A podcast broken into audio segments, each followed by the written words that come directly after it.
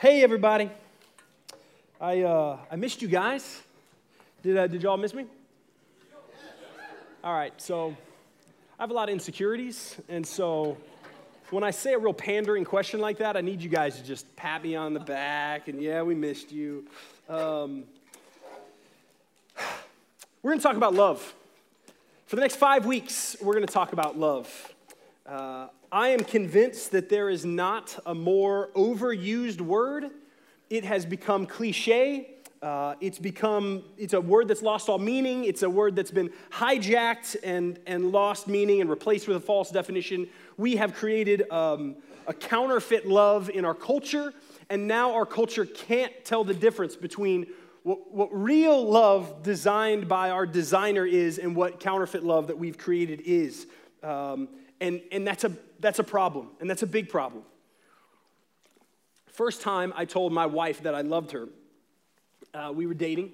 We had been dating for like six months, seven months, somewhere in there. Um, and, uh, and it was at her parents' house, and, uh, and I had thought about it a lot and prayed about it a lot, and I was like, man, I'd never, I'd never used the L word before, and so I was like, man, I'm gonna, this, this is the girl, man. Like I was convinced, I was like, I love this girl. Like, we're either gonna get married or she's gonna put a restraining order against me. Like, those are the two, that is the options. Like, there's not an in between area here. And I remember I, I, told her, I said, hey, babe, uh, also Danielle is her name. Uh, I said, hey, I, I love you. I, I love you. And her response was, thanks. So, let that moment soak in there for you guys. It's funny, right? But I was sitting there on her mom's living room floor. That's the response. Um, that was okay. Actually, another story doesn't really have anything to do with my sermon. Uh, the first time we, we, we were like dating for a year, and I don't know why we thought this, but we were like, hey, what's like one word that describes you? Right? This is my sweet wife, and I was like, what's like what's one word that when you see me, like what does this like this word like encapsulates me and like for you what's that word and so i went first and the word i picked was beautiful but wait i defined beautiful in like this really awesome way. Like i you know not just beautiful from a physical standpoint but beauty in a way that transforms everything around it. Beauty that when when she walks into the room it doesn't just light up the room with physical attraction but there is a depth and a wisdom and a godliness and people are drawn and this awesome be- and so like i like really hammer, and there was like birds flying around me when I was saying, like the li- like extra lights in my house turned on as I'm speaking, and there was like a guy on a piano outside, homeless guy. Anyway, so I I give her the word beautiful, and then it was her turn, and she gave me the word neat. this is a true story. She gave me the word neat. And the homeless guy on the piano just and left neat. Like, this is neat. Like, it slides up and down. Look how neat this is. And yet, she still married me. And so she has been married to this neat guy for a long time. Uh, man, there's all these different, all, all different kinds of love, right? We use that word, we throw out that word, we say that word all the time. We could say it in referring to like a romantic relationship we could say it. I tell you guys I love you all the time. I, I genuinely mean that, a, certain definition of, of what that love looks like. Uh, we say we love tacos. We say we love God. We say God loves us. The word love we throw around a lot. And in different contexts, it's going to mean different things, and that's okay. It doesn't mean we can never say we, we can't say we love tacos because that's the same word. But the word we have in English, it doesn't do it justice. And because when we talk about romantic love, when we talk about more specifically the love that our God has for us, we wrestle to figure out what that word really means and the implications of it. Uh, look, if we believe, if you're in this room and you believe that God is behind this, God is behind creation. God is the designer and has designed when, within us this intrinsic capacity to love other people, that it's a part of our design, and then also simultaneously designed in us this, this hole right, that, that only love can fill and fit, and we're constantly trying to find the puzzle piece to fill that, if we believe that this God has created love and designed love and given us love, then that makes it so important for us to really search out the God who has defined it, defined it and look at his word and say, where are we going to find what the depth and the root and, and the weight and the power of the love of God and the love that we are called to give to other people. So there's a lot of questions that I, I want us to answer through Scripture. They're not all going to be answered tonight. In fact, I would say few of them are going to be answered tonight. Tonight's going to be kind of a tease. There's a good chance that you're going to leave here with more questions than you came in with. Uh, and I'll explain why here in a second. But some of the questions that we, we wrestle with that I believe we find answers to in Scripture are real practical. Like, how do I identify if I love someone? Right? Like, I'm dating somebody. Like, when is that time? How do I know if I love them? Is this the right person to love? How do I love an enemy? Right? Or how do I even love somebody that annoys me? Uh, how do I receive love from someone else? What is love? How does it work? Where do we find it? What does the love of God mean? What does it look like? What does it do? My genuine prayer for this ministry, for specifically the next five weeks that we're going to be in this series on the shape of love, is that we would dig into what real biblical love is in a way that really does change us. And, and I said it earlier I don't have the power. I'm not a good enough communicator. I'm not savvy enough. I don't have enough funny, pithy stories about my wife to make that happen. But our, our prayer and our, our begging is before the Lord to say, God, would I understand your love more? Would I study, not just on Wednesday night, would I study, would I dig into, would I lean into what love is? Biblical, deep, changing love is in a way that changes and challenges us. So, this series has actually been a blast to prep for. Um, it has been so much fun all Christmas break, um, really digging into reading all kinds of books and word studies on, on what real love looks like. I have studied it a lot. Um, I, have, uh, I have been married to a woman who I love and adore for almost 10 years, 10 years in April. I have two boys, a three year old and a almost six month old. They were, some of you guys might have run into them. They were out here um, earlier tonight. I love them. I'm standing in front of a room of people that I love and I would give my life serving. And yet, as I dig into this over the last month, what does real love look like? I have such a long way to go. I have so far to go to really wrap my arms around this concept that God has offered and allowed and made available for me to understand his depths more and more and more. But for me, standing up here, I have learned as I've studied more and more that God, I have so much more I need to grow, so much more heart change, so much more understanding of love. That's not just head knowledge, but understanding that changes us. And so um, that's, uh, that's where we're at. There is infinite room for grace, there's infinite room for growth in this area. So we're going to wrestle with it for five weeks. We're going to wrestle with it. Uh, we're going to take hold of it in a way that changes it. And that is my prayer and hope for us together as a, as a ministry. Um, a couple of clarifying notes that I need to get out of the way at the beginning of this five week series. One, this is hard to preach. Um, and here's what I mean by that this idea of love and, and preaching and unpacking for us biblically what love looks like, the reality is this book, the Bible, I mean, this is, this is a book about the glory of God, which is intertwined with his love. Um, it, is, it is really, really intense and really, really deep. And so, even this five week series, it really feels like it's just one long, like four hour sermon. Um, and I really kind of thought I was talking to Josh. I was like, hey, Josh, what if, like, instead of doing a five week series, I just get up on the first night and I preach a four hour sermon and we just get it all out of the way?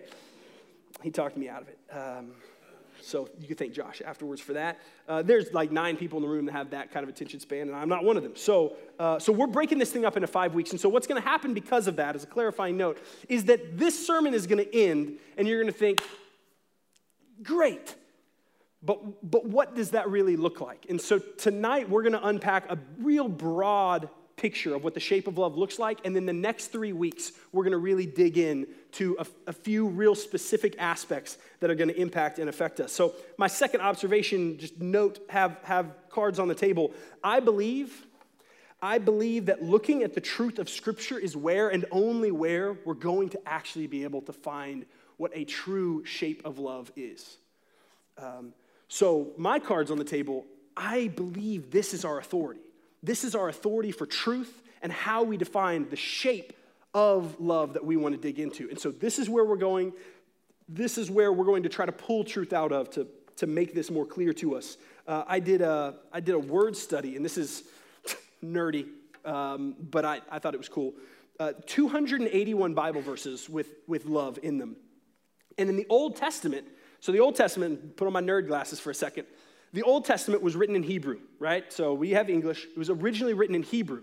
And so for us, when we see the word love in the first half of the Bible, right, the Old Testament part of the Bible, when we see that word love in English, it could have been one of five or six or seven different Hebrew words. And we just take the word love and throw it on there. But the reality is, the depth of that meaning meant something very different. And there were all these different components and angles to it. There's the word raya in Hebrew, which sometimes the word right, we don't know where it is because it just says love in our English Bible.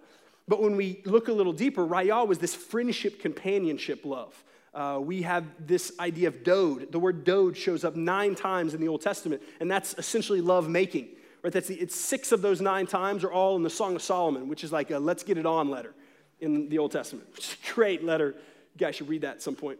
Um, right? We've got uh, kashak is a word four times, which really is this idea of joining together. But the, the main majority of Old Testament, the time that the word love pops up, and it happens more than any other word, is this word ahava. And it's this really deep picture of love. It's not just a joining together, it's not just a physical act of love, it's this deep companionship that's unchanging and committed. Um, in the New Testament, there are four, the New Testament was written in Greek originally. So when the first guys sat down and got inspired by the Holy Spirit to start writing the Bible, and the Holy Spirit spoke through them and used and, and created what is an inerrant book for us of God's Word, they were writing in Greek. And there were four Greek words. One of them is eros, which doesn't actually show up in the New Testament, it means like erotic, but the other three words are all in here. The other three words are in here. Uh, agape is the main word that we see time and time again. The other ones are storge and philo. Philo is like a friendship kind of companionship, but agape, which shows up more than any other word in the New Testament. And it shows up very little outside of the Bible in secular writings. But this word agape in Greek, it was deep. We just throw the word love on there, so it's like, oh, I love tacos and oh, I love God. But when we see the word agape in the New Testament, it was this beautiful thing that required a call and a change and required an action, which we're going to talk about tonight. So, cards on the table, this is where we're getting our shape for love. So, as objections come, as questions come, as, as difficulty comes, this is what we go back to to say, man, well, let's see what this says. Let's dig a little deeper. Let's keep working it. So, um, third thing, third little observation before we jump off in the next five weeks. Um, our burden in this series, I've kind of unpacked this, is not to fully explain all of love with a comprehensive definition, with some how to fully understand God's love in five easy steps. It's not what this is going to be. Uh, that's not what this is going to be. That's not, I don't think, obedient to the Word of God. Um, that's certainly not what God has called me to do in this time over the next several weeks. Uh, it's to shine some light on what, uh, what I think is misunderstood corners that make out the shape of love. And so let me, um, let me explain what I mean by that. Maybe you've heard the parable of the blind guys who run across, like these wise men, but they're blind, and they run across an elephant and they, they get up the elephant, and one guy goes up to the side of the elephant and he, and he feels the side of the elephant. It's a solid beast of an animal. And he's blind, right? And he says, Man, this is a wall. This is a really tough, sturdy wall. And the other blind wise man goes up and he gets, he gets a hold of the tail and he's feeling the tail. He's like, No, this is a rope, right? It's this kind of wiry rope. And another guy gets, gets the leg and it's like, No, this is a tree. And so all these blind men are all feeling this elephant in different components, in different sizes, and they're all coming up with the wrong thing. So our hope for this series is that we would start to unpack and reveal the shape of love in specifically some areas that I think we get wrong all the time. I think there are some aspects to what God has created and defined and given us as love that we take and we just forget an entire corner of what that word means, the depth of that word, the power of love in our life. And we settle for something less, and all of a sudden we have this thing that we've created as love in our life, and we have some sort of working definition that's playing out in our life, but it might not be the proper shape of how God's designed it. And that's huge. And there is a lot at stake for that.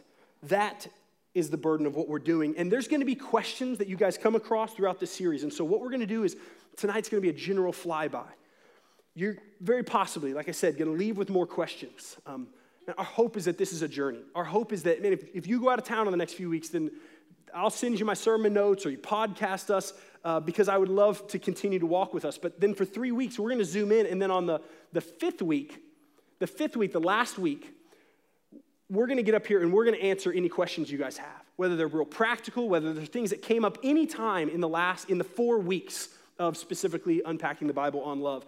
And so we want you guys to text in questions all night tonight, the next few nights. If, if I say something that offends you, if I say something you totally disagree with, that's what we want this community to be. This is an okay place for that to happen. I think so often the church or, or ministries create this facade that here's what we believe, and if you don't believe it, sorry, you're out. And we don't ask good questions. We don't wrestle together as, as brothers and decide, man, what, I believe this. Well, I believe, well, I, we're fighting for truth.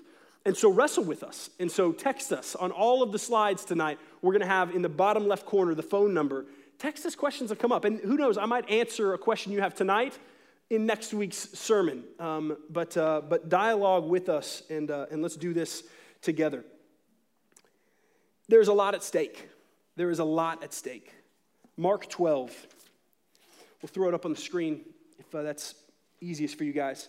Mark 12, verse 28 through 31 says this And one of the scribes came and heard them disputing with one another, and seeing that he answered them well, he asked, Which commandment is the most important of all? So he's asking Jesus, What's the most important commandment?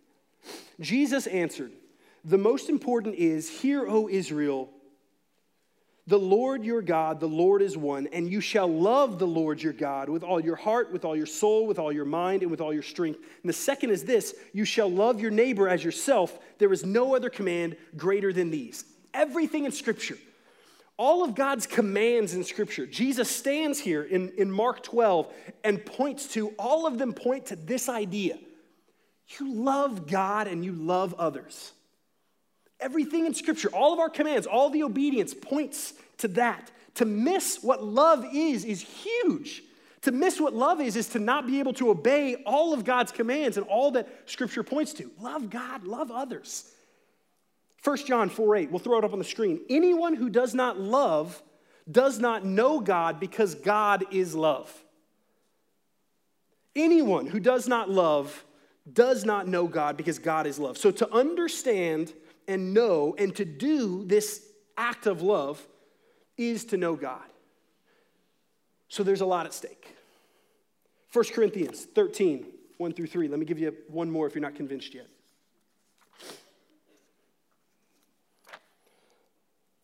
If I speak in the tongues of men and of angels, but have not love, I am a noisy gong or clanging cymbal.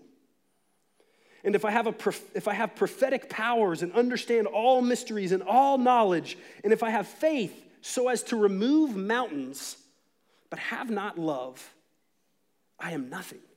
If I give away all I have, and if I deliver up my body to be burned, but have not love, I gain nothing. So much is at stake in understanding and coming to a true, changing relationship with the God who loves us and understanding what that is, what that looks like, and how to love others and how to reciprocate to our God and to others. Uh, functionally, to not have love is, is missing out. It's missing out in our relationship with the God of the universe, it's missing out in our relationships that we're called to have with people in this life. That's why we're spending five weeks on love. Um, so let's go. First aspect the first and, and really kind of only aspect I'm going to tease out tonight is, uh, is this aspect um, that, that kind of pushes against the idea of emotion. Um, here's, I think, the mistake we, we make in our, in our culture. Um, and I, I make it in my life too all the time. We see love as this powerful, uh, almost magical, right? Almost magical emotion, kind of this mystical feeling that we stumble upon or we fall in and out of. And that's kind of how love begins to be defined for us. It's this really mystical, powerful, uh, emotional thing that drives us. Uh, and so we see that play out in romantic relationships. We, we see that play out spiritually also. Uh, and how that looks romantically. I think that's probably more obvious. How that looks romantically whenever we have as our foundation, as our driving captain of the ship, this emotional pool and, and, and heart stirring that happens with, with love. And when we have that as the foundation, what happens is we bounce from relationship to relationship looking for this emotional high that will last.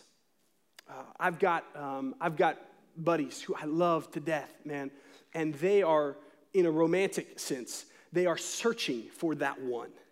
Right? They're searching for that one girl. And one of the things that's happened is their foundation of love, which we're gonna we're going to unpack it correctly here in a second, but their foundation of love is emotion. And so, if that's the driving captain of their ship, then you my, my good friend, he'll, he'll meet a girl and he'll, man, she's so emotional. This is love. I have defined this is love. This is my shape of love, and I'm pursuing this girl, and this is it. And there's a buzz, and there's emotion, and there's feeling, and all those things are God wired, I believe, and important. And, and there's chemistry involved, and that's, that's a good thing. But when it becomes the foundational thing, then as you hit speed bumps, as you start celebrating the second year anniversary of dating, or, or worse yet, you get into a marriage, and then all of a sudden, one day in the marriage, there's not that same necessary chemistry, but there is chemistry with this, this girl I work with all of a sudden. And hey, this is different, and this is mysterious, and man, there's something about this. And all of a sudden, our foundation is so shaky because it's driven on emotion. Dangerous. How it looks when it's uh, relationships with our friends, right? Not a romantic relationship, but with friends. As soon as they become inconvenient to love, we stop being friends with them. As soon as the relationship becomes more work than it is benefit, then we find different friends. We bounce out of that. How it looks, even when we apply it spiritually, man, is we bounce from place to place looking for God. And if our foundational definition of the shape of love is this mystical feeling, then we show up at a worship service like this, and, and maybe while the, while the music's going, we think, man, I feel this love. Man, this is, this is God. I feel God's love here because God's love is a feeling driven foundational thing. I, I, got a story. There's a worship leader I used to travel and do some work with. And uh, he was a funny guy. And he would have people come up to him afterwards and be like, oh man, dude, when you played that one song, man, right when you got into the bridge, I just feel, I felt the Spirit of God come down, man. You hit that bridge and I felt the Spirit of God. And this guy straight up to like kids' faces be like, nope, that was the bass drum. No, no, I mean like that bridge, like I felt it, I felt the spirit. He's like, no, the bridge where he goes right? Yeah, no, that's the bass drum. You felt the bass drum and you misinterpreted the bass drum as the spirit of God.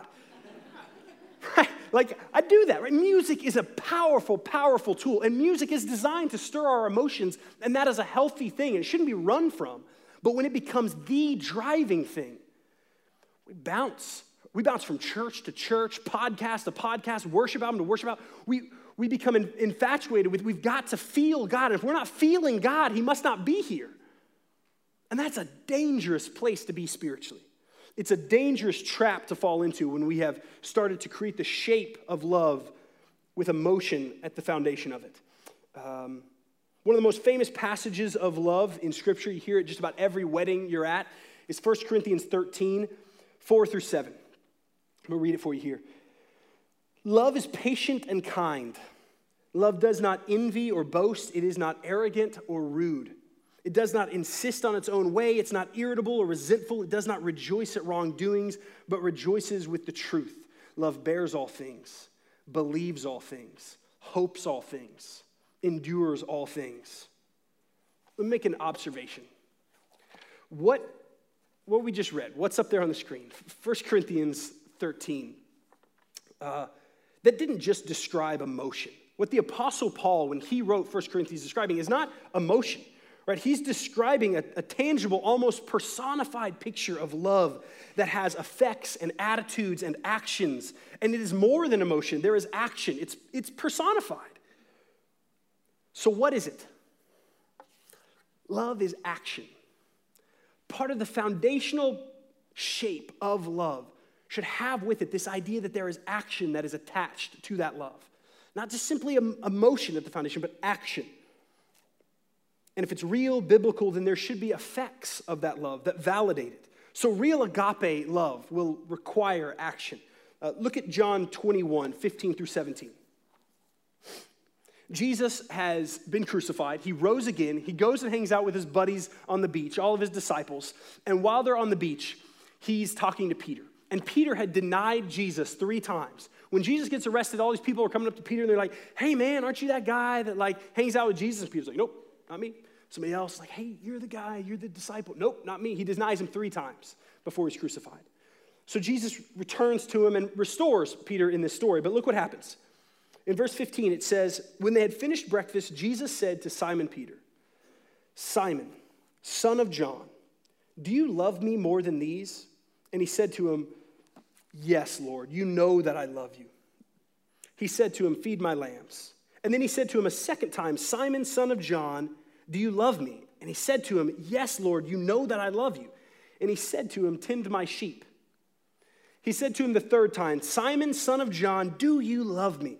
And Peter was grieved because he said to him the third time, Do you love me?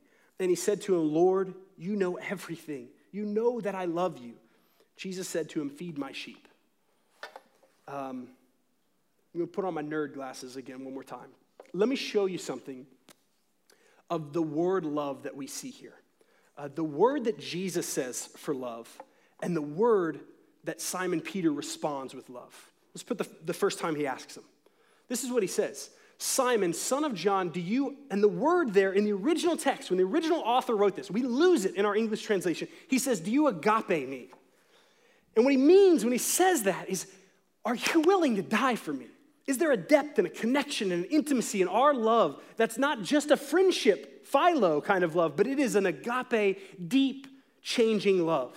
Are you willing to have the action that comes along with what it means to love me?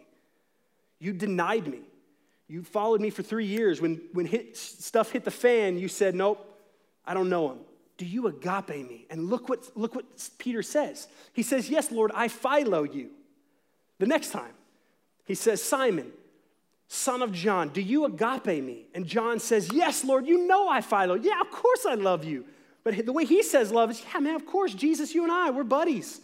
We're, we're companions, we're friends. Jesus is calling us with a kind of love and a depth of love that's going to produce action in our life. It's going to require sacrifice and action in our life. Um, and to not have that is to miss out on what God's love really looks like. Um, I don't think what I'm telling you is necessarily blowing your mind right now, right? I think a lot of us have heard the idea that love is a verb, right? There's a great song about that. We'll get Casey to rap that one day.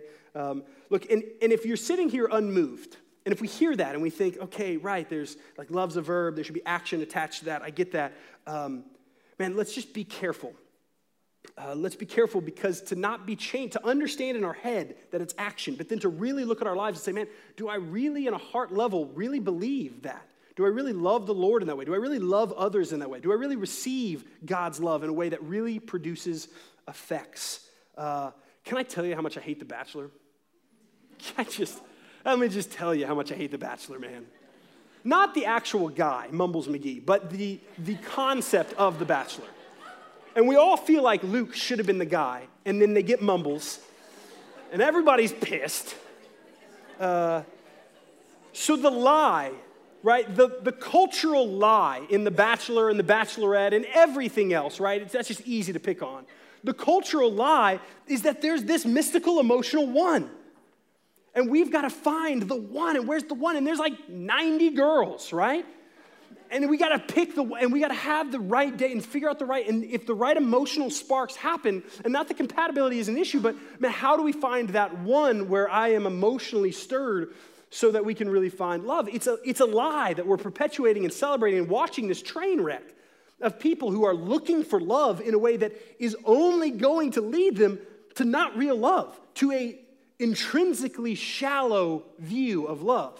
And we wonder why, like, those couples don't last, man. What? I don't understand that.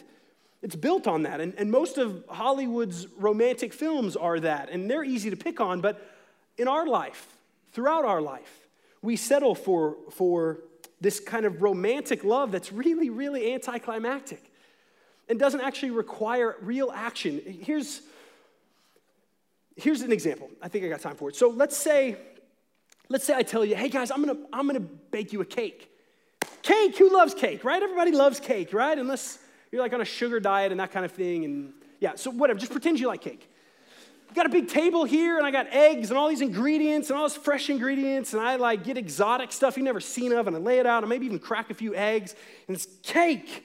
There it is, guys. And I don't actually mix them all together. I don't put them in the oven. We don't actually see it come to completion. There's no actual action. It's just these intentions of, well, I kind of like this and we'll get some eggs and here's some sugar. Whenever we settle for an emotional view of love and we, we handpick a few characteristics of compatibility and we call that love, we're settling for some unbaked, unfinished, anticlimactic picture of what God has called us to experience relationally, with Him, romantically. That's what He's called us to experience, yet we settle for, for something so, so much less. So, is there action in your love? Um, we see in Scripture, by this you will, you will know love. Um, there will be results, there will be action. And, and to ask the question, well, how do I? How do I, from a romantic standpoint, find that one? How do I weigh what should be compatibility issues and what should just be, man, here it is. I'm going to love them. I'm going to bake the cake and I'm in and there's, there's action and effects to it. How, how does all that work? What's the balance between those things? Great question. Different sermon. Sorry. Here's what we need to see from tonight.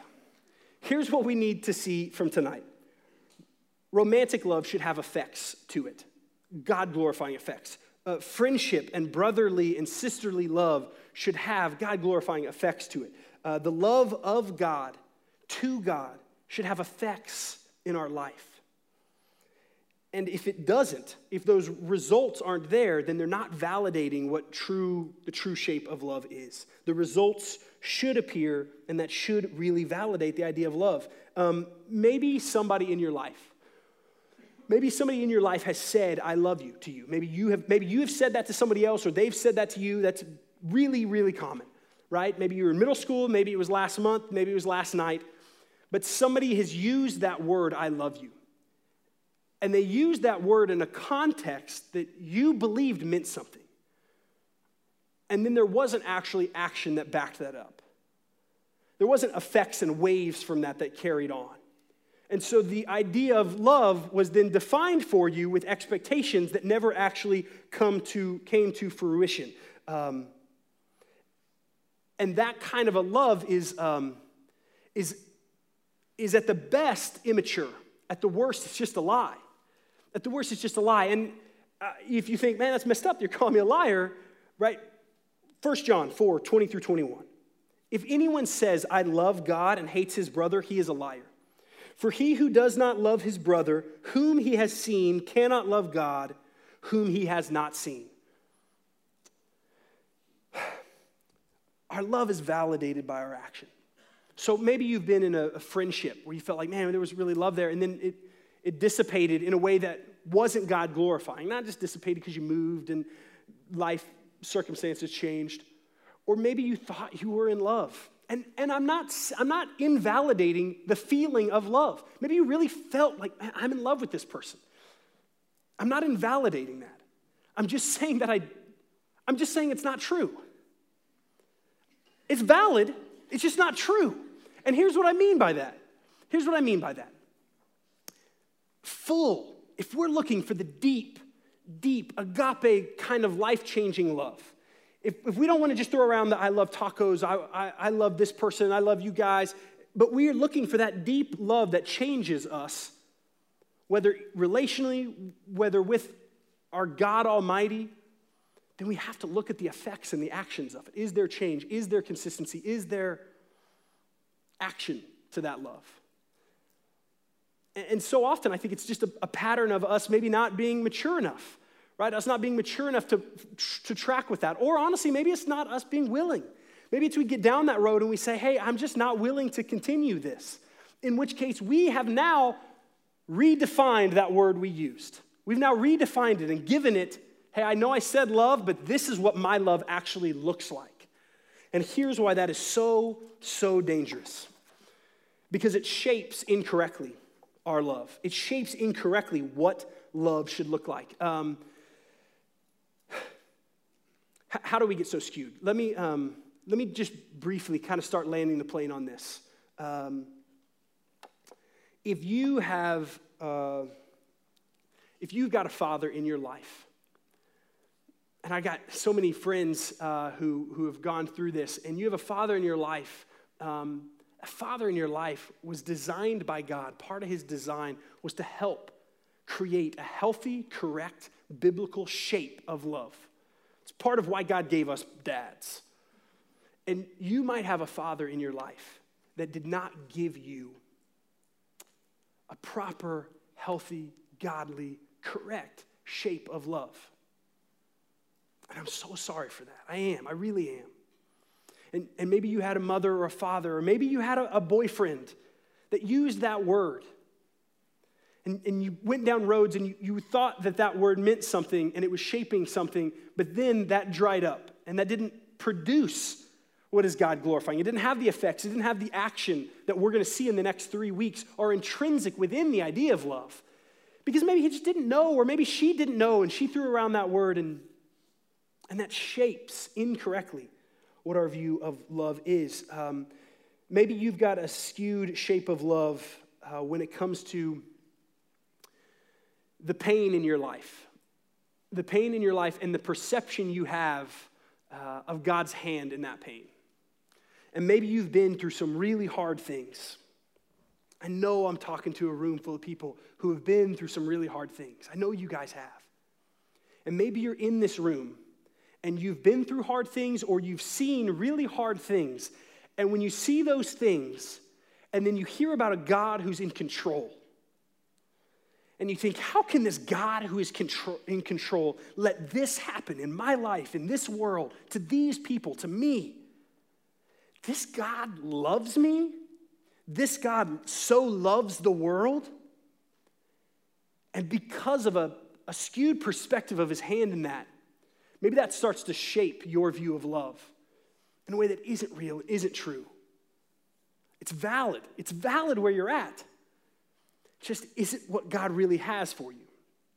Or maybe you're in this room and your shape of love has been shaped by Christians. Maybe you don't have a problem with God, uh, but maybe you're in this room and you've seen Christians who say they are followers of God, and you've seen the way they love people, and you've thought, are you kidding me?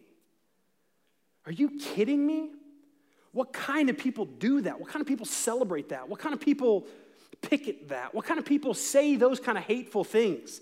And because you have been around Christians, maybe you think God's okay, but your shape of love has still been skewed because a group of people has really hijacked that word.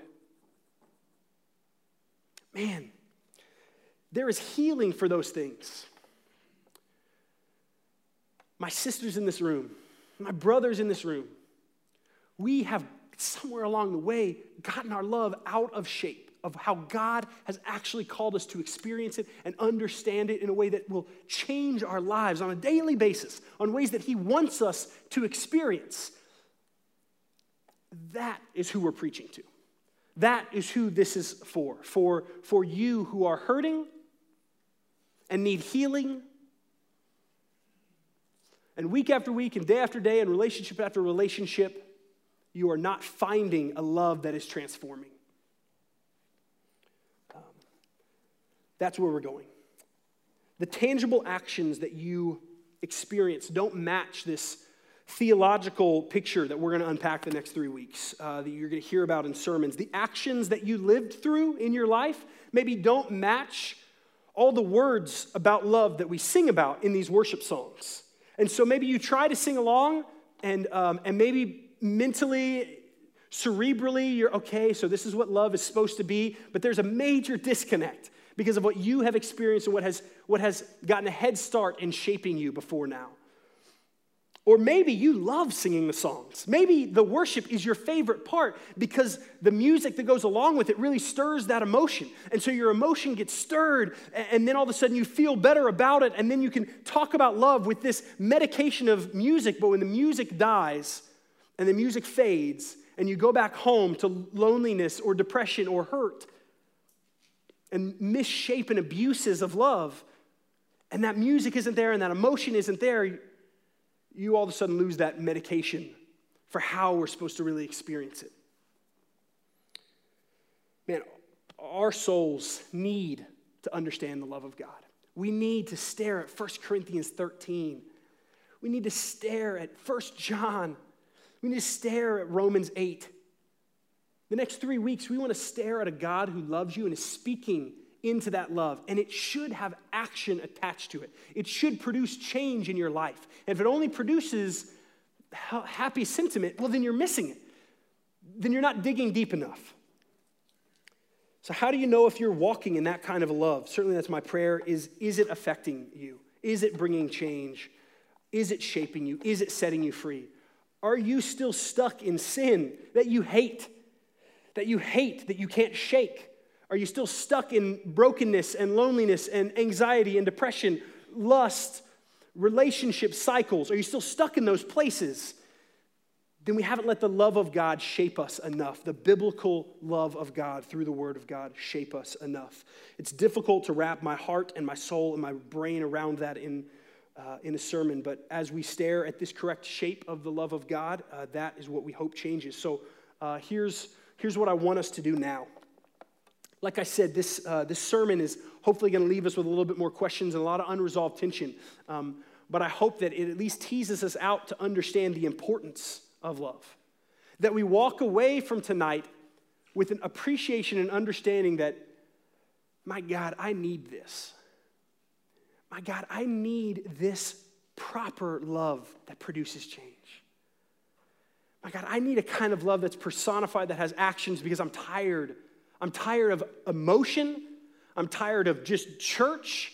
I'm tired of faking it because I know it's the right thing to do or believe, but something that truly shapes us. And so that we have raised the urgency for all of us, including me, that, that we would raise that urgency. And then my hope, how we walk out of here tonight, is that we would lean into that. My prayer, genuine prayer for you guys, is that you would lean in in the next five weeks in, in the months of January and February in 2017, you said, Lord, for these weeks, I want to really dig deep at what the love of God looks like. I want to shine some light on aspects of, of misconceptions that I've had about it.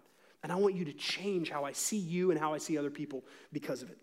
And then we've got to step out in faith and knock Bibles down and all kinds of stuff. Um,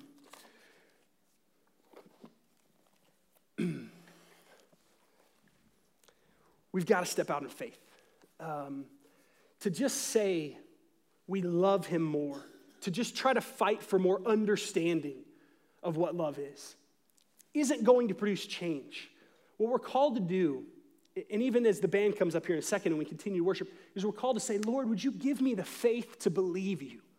Would you give me the faith that produces healing for the wounds that I have, or the wounds that I didn't know I have, or the ways that it's been misinterpreted, or the ways that I have misinterpreted it for other people and I've hurt other people? Would you reveal the forgiveness you have for me in making those mistakes?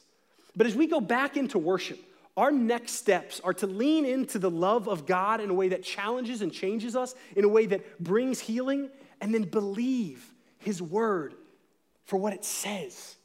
Believe 1 Corinthians for what it says. Believe the word of God as he speaks throughout time and says, I love you. I love you. And that you know you have a God who tonight, it's no accident that you're here, has called you into something deeper, a better picture of his love. Let me pray over you. Father, we love you. Um, we use that word, um, but we. We need your understanding of what that means more and more, Lord. We need your spirit to shape that love in us. God, I am so excited about what you're going to do in the lives of, I'm so excited about what you're going to do in my life, Father. Um, but Lord, would you, um, would you continue what you started in us? Would you give us the faith to believe you for who you are? Would you give us the faith to come before you? confess the ways that we confess the ways that we distort this love, confess the lies that we believe about it, and bring restoration to those places in our life, God. We need you for this miraculous work. In the name of Jesus, amen.